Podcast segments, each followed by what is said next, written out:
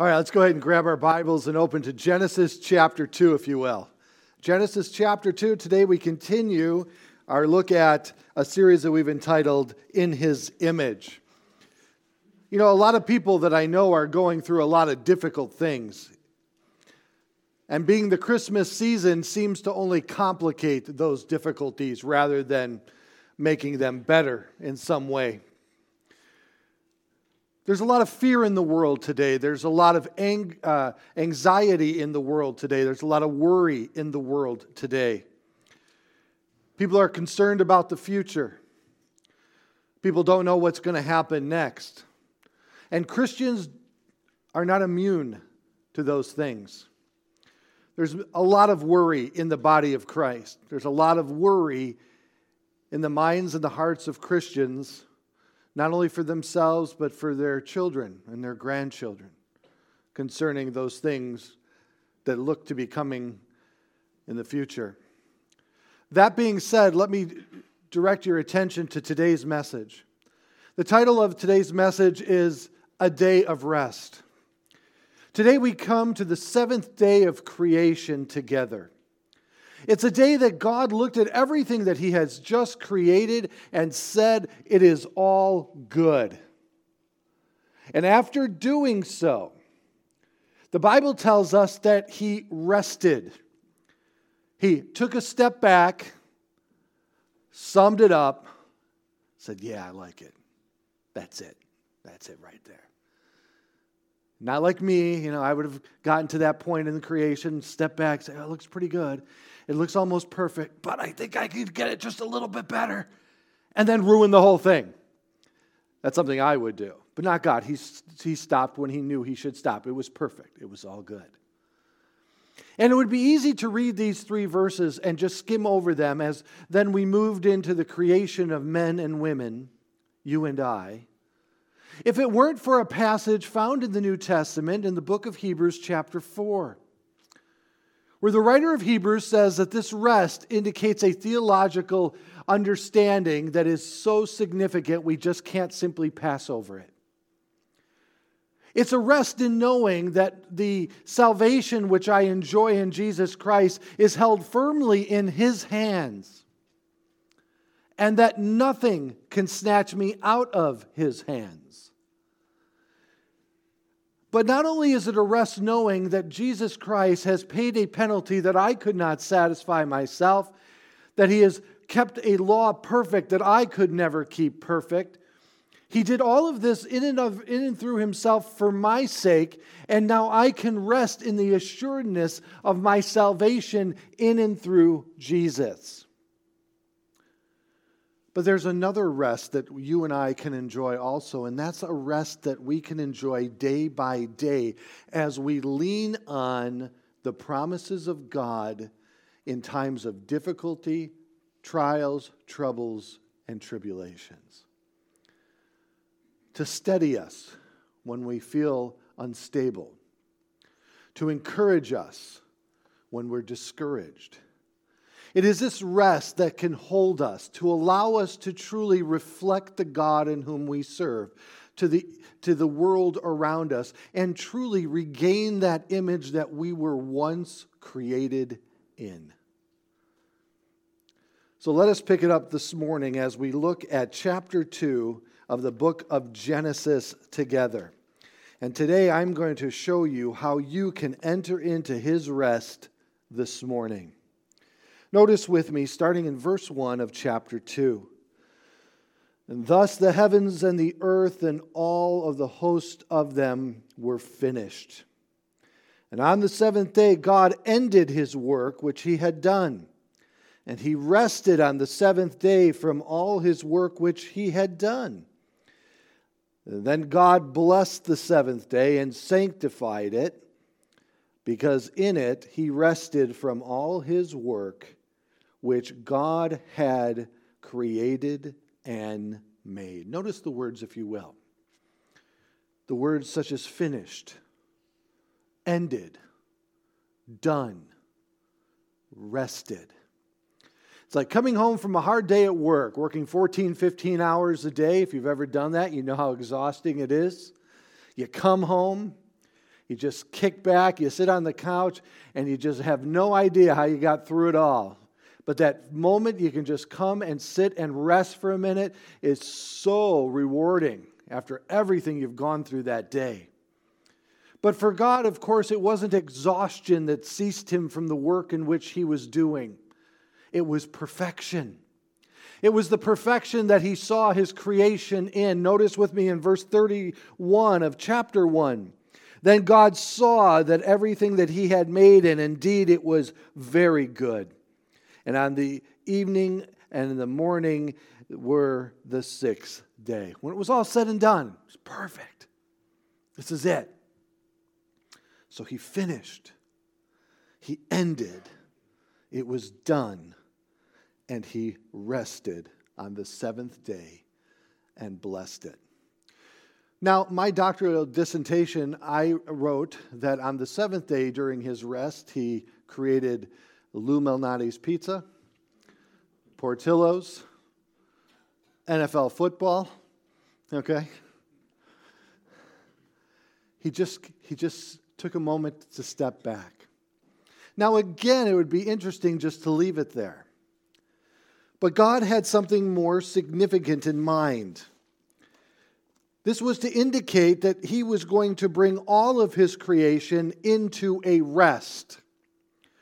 And that rest would initially be televised, if you will. It would be shadowed by what he established in the book of Exodus when talking about this rest, with is the word Shabbat in Hebrew, which means Sabbath. This day that he wanted people to remember. And notice with me in Exodus twenty, verses eight through eleven, when Moses wrote, he stated, "Remember the Sabbath day to keep it holy. Six days you shall labor and do all your work, but the seventh day is the Sabbath of the Lord your God. In it you shall do no work, nor shall your son, your daughter, nor your male servant, nor female servant, nor cattle, nor stranger who is within your gates. For in six days the Lord made the heavens and the earth, the sea, and all that is in them, and rested the seventh day. Therefore the Lord blessed the Sabbath day and hallowed it." One of my favorite pastors, Warren Worsby, said this. He says, "The first rest of salvation. The second rest is a rest of submission.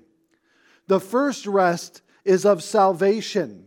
The second rest is of submission." Meaning, I am now going to submit to the finished work that God has completed. You see, God simply wanted the people to put a day aside to worship him, to spend time with him, to be alleviated of their personal responsibilities just for a moment, so they could once again just sit and worship and adore the God in whom created them, who brought them out of Egypt, to give them a land of their own, et cetera. That's what the Sabbath was meant.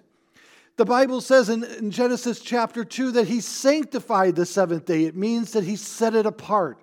He set it apart for the purposes of taking a moment to worship and adore God. That's what the intention was. Well, if you fast forward, unfortunately, into the New Testament, that intention was lost. Through the traditions of the religious leaders there in Israel, they made the Sabbath day so convoluted with all of these incredibly tedious rules and regulations that people couldn't break, that people lost that idea of rest. They lost that idea of tranquility. They lost that idea of just taking a moment, stepping back from all of their responsibilities and just worshiping God. They lost all of that. And it seems as if they became so consumed by all of the little uh, rules and regulations that the religious leaders had put into place, crazy ones, I mean crazy ones, that they could only go a certain distance without it being considered work. You could only work, I mean walk so many steps, and then all of a sudden you get to that last step, and then all of a sudden, you know, that's it, you've gone too far, you've worked on the Sabbath. They actually took a stake, put it in their property, attached to a rope, that rope attached to their ankle, and that rope was measured to make sure that they didn't go too far. You know, can you imagine somebody walking out to the edge of their of their property line and then all of a sudden just stopping? It's like those people who have those electric fences for the dogs. You know, when I remember when those came out. I, I, I remember when those came out. And at my parents' house, our neighbor across the street had one for their dog. Okay, I personally think uh, that their dog was uh, a couple bricks short of a load. Okay, that the porch light was on, but uh, the porch light was on, but there was no light bulb. Uh, something was really wrong. And I used to sit there. I have to confess before God, the dog would beeline out the door and just. Oh my gosh, he would hit that boundary and just do cartwheels, you know, because he would get zapped and he wouldn't learn. He wouldn't learn. And I feel that, I remember that each and every time I think about these restrictive rules that they put on the Sabbath. And when Jesus came and he saw all of this, and that the true intention, the rest that was meant to be enjoyed on the Sabbath was lost, he said this to the religious leaders. In Mark two twenty-seven, he said to them, "The Sabbath was made for man, not man for the Sabbath." It was made for man to take a moment to pause, to rest, and to worship God. And you've made it so complicated and convoluted. All of that has been lost. And the rest has escaped them because they're so consumed with thinking and considering all of the things that they have to observe just so they don't defile themselves, not according to God's word, but according to the traditions of men there in Israel. You know, so often I think we continue to bring our relationship with God into a state of works. If I do good things, then God will bless me. If I do bad things, God will punish me. We create things that we should observe. Even reading and praying each and every day can become a ritual if we don't see the real heart intent behind it. If we see, simply see that reading and praying and spending time with God is just simply a box that I check on my chore chart each and every day, I lose the intent of it.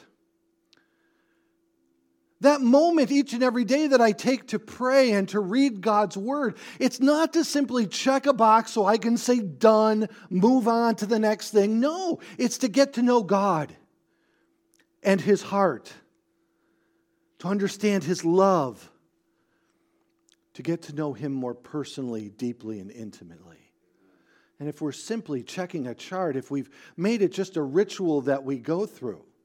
Now, I have to say this because often when I say something like that, then people will say, well, you know, then I can skip for a month or two, you know, because it's not, uh, I don't want to become legalistic. No, I'm not saying that either. Don't let the pendulum swing that far the other way. I'm just saying realize that the original intent of any action can be lost if we make it a ritual. That's what I'm saying. Because I believe that if we are going to enter into the rest that God has for us, we need to take those times each and every day for Bible reading, for personal prayer, to get to know the heart of God. And I'll explain why as we go. Now, some Christians feel that the Christian is still today under the obligation to observe the Sabbath. But Paul made that abundantly clear that we are not. In Colossians two sixteen and seventeen, he says clearly to the Gentile Christians, "So let no one judge you in food or in drink, or regarding festival or a new moon or Sabbaths, which are a shadow of things to come, but the substance is of Christ." Meaning that these things were satisfied in and through the new covenant that Jesus Christ established for us. There are some Christians who believe that these things should be observed for a greater, I think, um, a greater, uh, uh, I don't know, display of righteousness, maybe put it that way, that I'm more holy because I do these things. I think one of the holiest things we can do is enjoy the freedom of Je- that Jesus Christ provides us, to worship and to love him. But once that intent was lost, it was very hard for the Jewish people to regain. Once we lose the initial intent, intention of any ritual that we occupy ourselves with, then we lose the original, then we lose the purpose and why God initially intended it for us. Now, I'll be honest with you, there are some times that I just don't want to read again, but often it's in those times that if I push myself and sit and pray and read, it's those times that God speaks to me the loudest through His Word. But now we come to Hebrews chapter four. What is this day of rest? Why is it so significant? What was it shadowing, as Paul said to his recipients? How was it fulfilled in the person of Jesus Christ? Turn with me to Hebrews chapter four, verse one, if you will, in your Bible. If you hit Revelation, back up. You've gone too far. The book of Hebrews is one of the most fascinating New Testament books that is spent the least amount of time in. The book of Hebrews is written by an unknown author. The general understanding is that it's Paul himself who wrote this. Though over the years, there have been very interesting uh, uh, scholarly arguments to state that it could have been Luke who wrote this. But I believe that Paul's intention was to draw them to Christ. Now, who is he speaking to and who is he writing to? There were Jewish people who became Christians, and after doing so, they began to experience great trials, troubles, and tribulations, persecutions, to the point that they were losing their material wealth, they were being imprisoned, they were losing their freedoms, and many of them felt that this isn't worth it anymore. Christianity was not accepted in the known world as Judaism was. Judaism was known and recognized by Rome, et cetera, as one of the religions that they allowed to operate. But when Christianity started, Rome was opposed to it. And a lot of that uh, opposition that Christianity initially warranted was due to the fact that they would not acknowledge Um, the emperor as a deity. They wouldn't worship him. And neither would the Jewish people, but for some reason they looked at the Jewish people differently. And so many Christians were heavily persecuted, and Jews who had become Christians were heavily persecuted. And they were basically willing now to say, you know what, I, we've tried this, this is too difficult, it's too hard, let's go back to Judaism. The whole book of Hebrews is written to them saying, don't do it. You can't go backwards. The new covenant has uh, superseded the old covenant, and now it is in and through Christ that one is saved. Now, here is where our whole tie-in with the Old Testament comes to bear when we look at Hebrews chapter four. Let's take a look at it with together. Therefore, since the promise remains of entering his rest, let us Uh, let us, I'm sorry, let us fear lest any of you seem to have come short of it. There was a promise of rest given to the Jewish people as they came out of Egypt, being led out by Moses. When they came to the border of the land in which, of course, God had promised them, the land of Canaan, instead of going in as God directed them to do, they sent in twelve spies. Those spies came back. Ten of them said, no way, we can't do it. There's giants in the land. It's scary. Uh-uh, we shouldn't go any farther. But two came back and said, not a problem. Let's see what God is going to do. And in the Hebrew, they said, yes, there's giants, but it's cake. We can take them. And that was Joshua and Caleb. This rest indicates that God was not only providing a place for them, but an inheritance for them.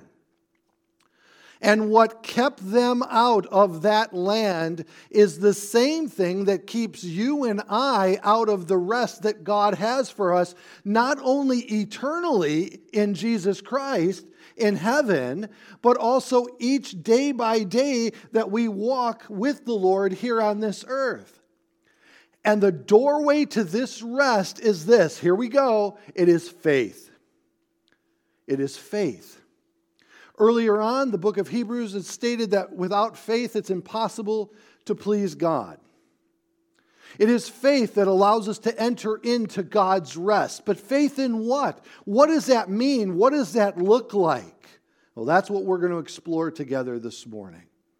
Notice with me that even after Joshua had brought them into the promised land, there was still a promise of rest that could be had by God's people.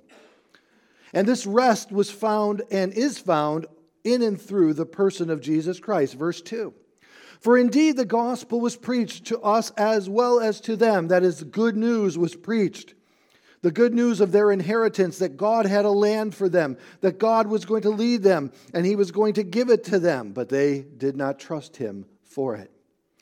But the word which they heard did not profit them. Notice this, not being mixed with faith in those who heard it. What kept them out of the promised land is what keeps us out of the rest that God has for us, and that is faith, or lack thereof. Unbelief kept them out of the promised land. Unbelief will keep you out of the rest that God has for you. It is clearly that is what God is specifying is the doorway to the rest in which He wants to give you that you can have today. But notice what He says. Those who heard what God had told them did not mix it or apply faith to those who heard it. For we who have believed do enter that rest. Notice that. That when we believe, we enter that rest. And He said, so I swore in my wrath, they shall not enter my rest. Because they did not believe, they did not enter into the land in which God gave them or was providing for them. So they wandered in the wilderness for forty years until that generation died off. Okay? Although the works were finished from the foundations of the world, meaning that God had set it forward. It was theirs to take, and yet they chose not to. For He has spoken in a certain place of the seventh day in this way, and God rested on the seventh day from all of His works. And again in this place they shall not enter my rest. Since therefore it remains that some must enter it, and to those to whom it was first preached did not enter it because of disobedience. Again, He designates a certain day, saying in David, today, after such a long time, it has been said, today, I, if you will hear His voice and do not harden your hearts. For if Joshua had given them rest, then he would not have afterwards have spoken of another day. There remains therefore a rest for the people of God, for he who has entered his rest has himself also ceased from his works as God did from his. And what he is saying here, the writer of Hebrews is saying, just as God ceased his work in the act of creation due to its perfection, so did God cease His work in and through the new covenant, because the new covenant was also perfect. Jesus Christ was perfectly capable of satisfying all of the righteous requirements of God and is capable of saving you and I. It is interesting to me that so often we forget that. In fact, they forgot it in the Bible when they tried to perfect their faith in the flesh rather than relying on the Spirit that was already doing the work for them. We have a propensity to always return to a works mentality. But the one who works is God Himself in and through us. That work starts on the inside and then manifests itself on the outside as He works in and through them. As John said in John five seventeen, but Jesus answered them, my Father has been working until now, and I have been working. Up until the point of the crucifixion, God's plan was being set forward. It was being executed. It was being fulfilled. But notice that in John nineteen thirty, so when Jesus had received the sour wine, He said, it is finished. And bowing His head, He gave his up His Spirit.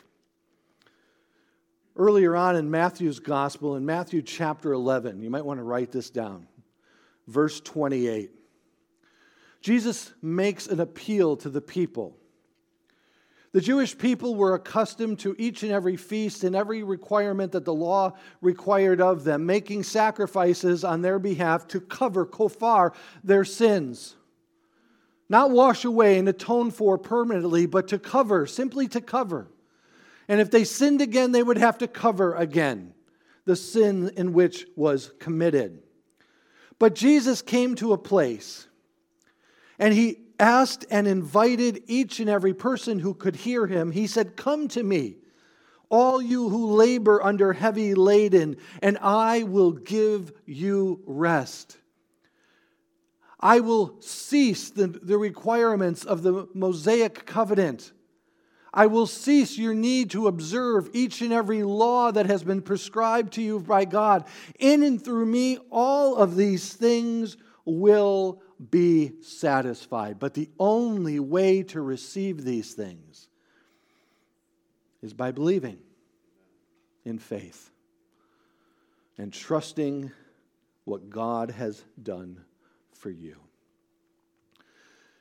Now, you and I today know, I believe, and are, are aware of the fact that God has finished the work. The covenant is perfect. Jesus' sacrifice was perfect for saving us. But that rest can be experienced each and every day in a very practical way. I'm talking about a rest that will govern your heart and mind as you go through this world and are faced with all different kinds of scenarios that would lead to anxiety and worry and fear, et cetera.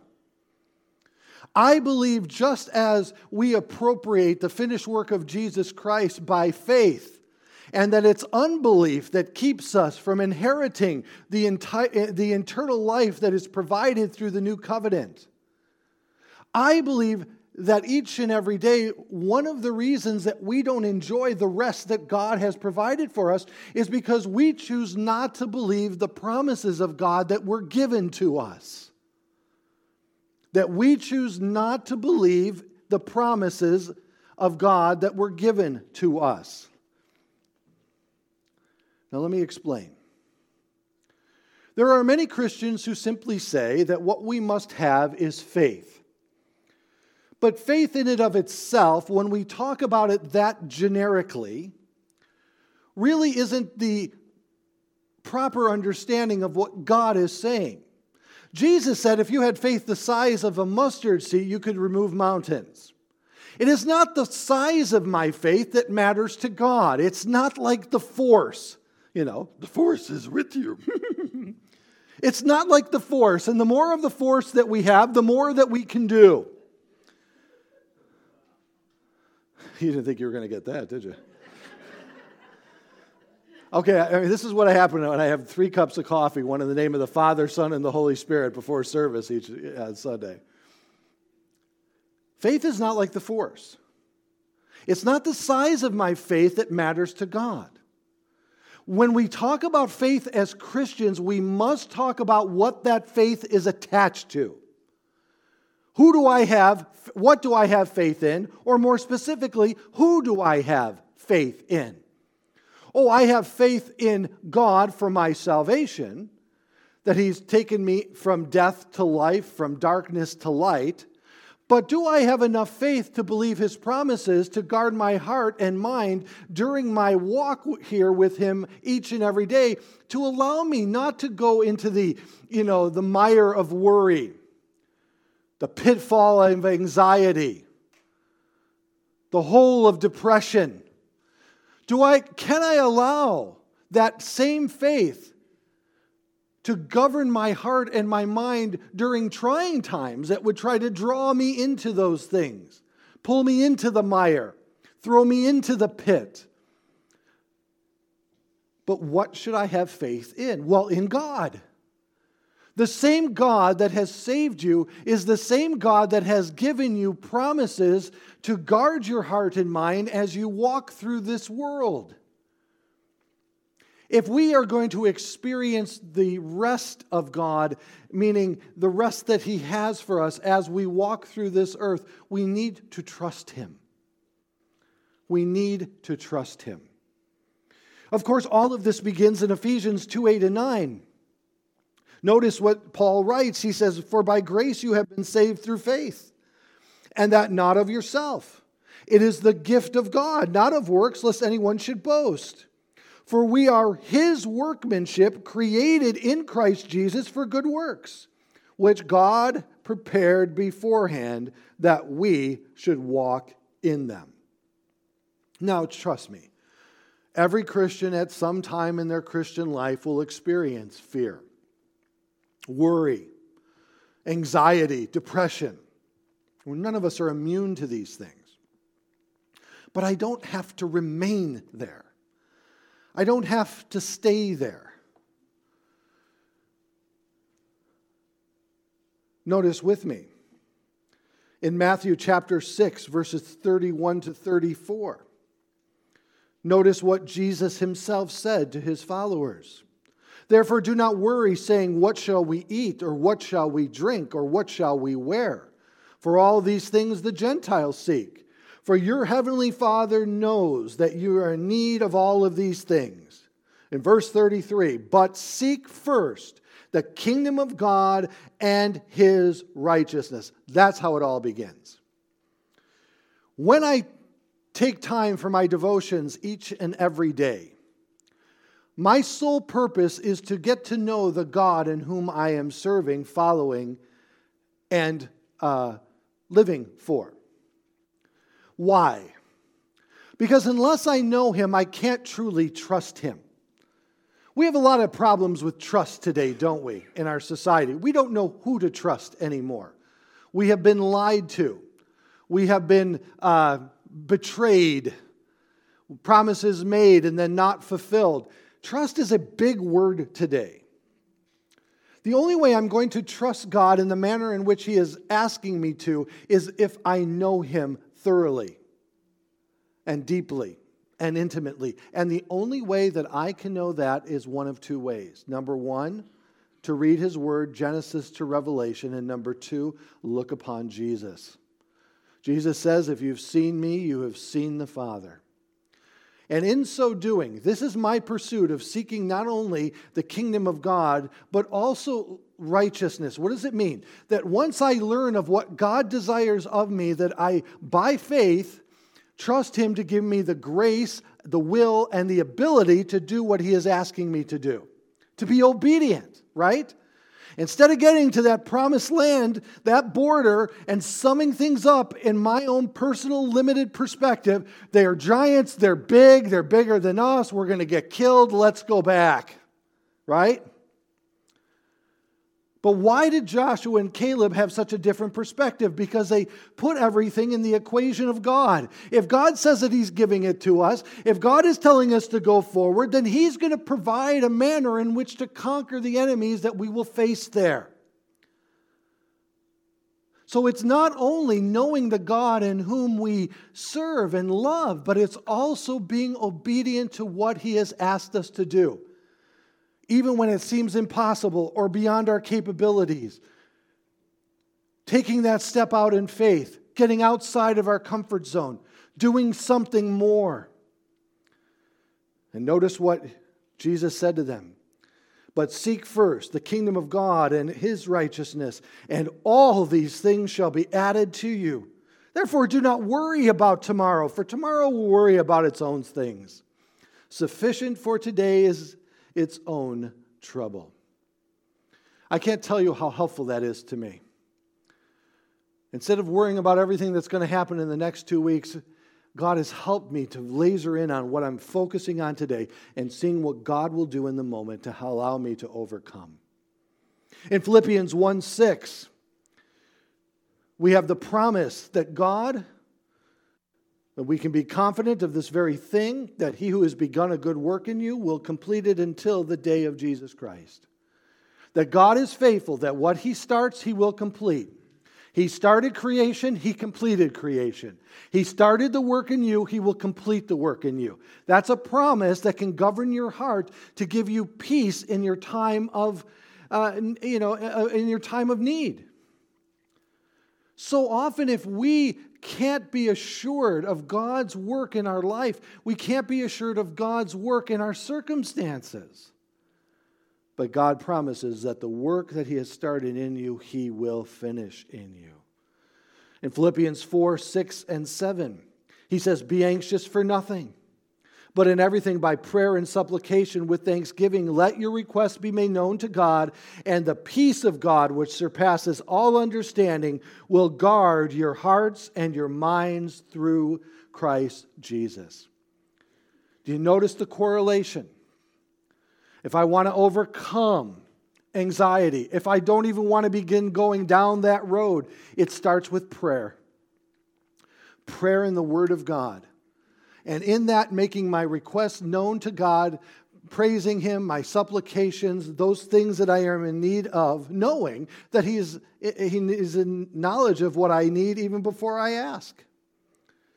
But all these things, God says, in it all, I will give you a peace which surpasses all understanding and will guard your hearts and minds. In Philippians four nineteen, "And my God shall supply all of your needs according to his riches in glory by Christ Jesus." My God shall supply all of my needs. Not wants, needs. So I'm going to trust him. And by trusting him and that promise, I can find rest. In Hebrews thirteen five, "Let your conduct be without covetousness. Be content with such things as you have. For he himself has said, I will never leave you nor forsake you."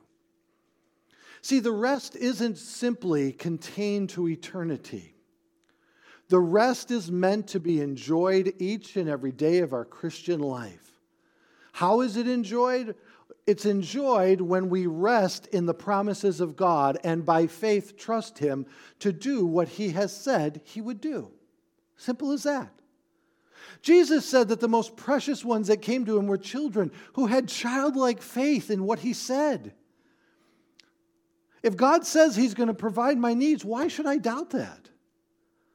Well, we doubt or we get anxious because our needs Uh, maybe different than what he thinks our needs are. And maybe they are more wants. I, I don't know. But God says he promised that. He says if I seek him first and his, his righteousness, he'll provide everything else that I need. Why can't I trust that? And he then goes on to say, why worry like the Gentiles do? The Gentiles worry because they don't know me. They don't know who I am. They don't know of my faithfulness towards you. Is there anyone here today who can say that God has not been faithful towards you in the past? That God has ne- hasn't met the promises in which he has made to you in the past? If he's done those things in the past, don't you think he's going to do them today? Don't you think he's going to do them tomorrow? If he's faithful then, he's faithful now. But why is it that we doubt and we worry and we fear and we have so much anxiety that tears us up inside? That's what the word means in the Greek. It's an anxiety that keeps you up at night. It's an anxiety that rips you up from the inside out. Why is it? I don't know about you, but now at fifty-five, I'm ready to rest in God. I've done my worrying. God, I don't know how you're going to do that. He goes, does it matter how I'm going to do it? Just know I'm going to do it. No, but I need to know how. Is it, Lord, I got some ideas. You can do it this way, Lord. Here's A, B, and C. And every time I've done that, God says, but you know, with me, there's always D. There's always another way of doing it. See, I don't always know how God's going to do it. I just know that he's going to do it because he said he would. If we have a need, God's going to provide that need. If I seek first the kingdom of God and its right and his righteousness and its righteousness, then I know God is going to supply those things that I need. I know it. Now, what that means and what that looks like may be different than what you expect. But God has always, always, always been faithful to his promises. This Christmas, let's not get caught up in all of the commercial hype. Let's not get up, caught up in all of the seasonal uh, silliness, if I may. Let's remember the fact that this time of year, we remember, as we do each and every day of the year, that God came to save us. The rest that we have in Jesus Christ is not simply meant to be contained in all of eternity, but to guard our hearts and mind each and every day, each and every day that we walk with him on this earth. One of my mentors, uh, early on in my Christian life, a dear Christian woman at the church, she would always ask how I was doing when I came in every Sunday, grab my arm, ask me to sit down next to her to tell her about my week. And often I would be anxious, and I would be worried, and I would be fearful. And I would tell her my story. I would tell her about the things that I was concerned about. I, I would tell her why I am justified in freaking out the way I am at that moment. And one time, I looked at her and I said, "I'm a little concerned that you're not listening to me." And she said, "Oh, why do you think that?" I said, "Because you're not freaking out the way I'm freaking out. Because if you understood where I was, you, you'd be freaking out too. But you're not freaking out, so I don't think you care." "No," she said, "no, I, I've heard everything that you said." And I said, "Well, then why? What's the difference? Why am I freaking out and you're not?" And she says, "Because the God I believe in is the is bigger than the God you believe in right now." And I never forgot that. I wish I could say that that was sufficient to help me not freak out the next week. But it, we were all works in progress. But she was so right. She was so right. What is it today that you're worried about? What's on your mind? What's on your heart? May I ask you today to seek out the promises that God has made to you in his word and find out which of those promises can be applied to what you are facing. And then may I ask you to simply, as like a, as a child, trust in what Dad says. Trust what Dad says. And see if a peace and a rest doesn't come upon your heart and mind. I love what A W Tozer said, and I'll say this in closing. He says, "Faith rests upon the character, on character. Faith must rest in a confidence upon the one who made the promise."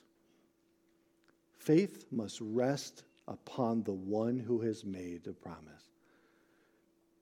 What has God promised that he isn't capable to perform?